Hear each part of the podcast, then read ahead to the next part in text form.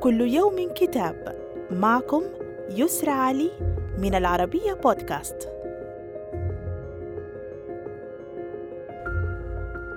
نتناول اليوم كتاب فرنسا لم تقل كلمتها النهائية. من تأليف إريك زيمور. يسلك فيه خطا زمنيا يبدأ من العام 2006 وينتهي مع العام 2020 وينطلق المؤلف من تعليقات مختارة مما يعتبره هو مهما ويصب في إطار نظرية الاستبدال الكبير باحثا عن حادثة هنا أو ظاهرة هناك لإثبات صحتها. ولكن أيضا لإظهار أن فرنسا قادرة كما يبرز ذلك تاريخها العريق على النهوض مجددا من كبوتها بفضل الرجل المنقذ.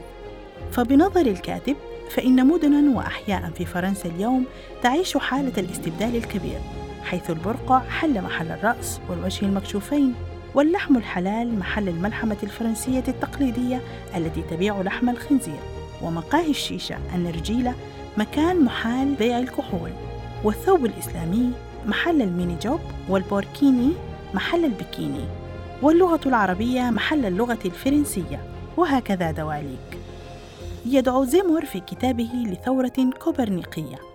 ويريد أن يرص صفوف الفرنسيين حول خمسة عناصر هي الهوية والهجرات والاستقلال والتعليم والصناعة. ولا ينسى أن يتهم اليسار الفرنسي بالركوع أمام الإسلام وقد اخترعت له تسمية اليسار الإسلاموي. وخلاصة الخلاصات نحن منخرطون في حرب من أجل الحفاظ على فرنسا التي نعرفها وكما عرفناها ومصير أبنائها مرهون بمصير هذه المعركة إن فرنسا لم تقل كلمتها النهائية. وإلى اللقاء مع كتاب جديد.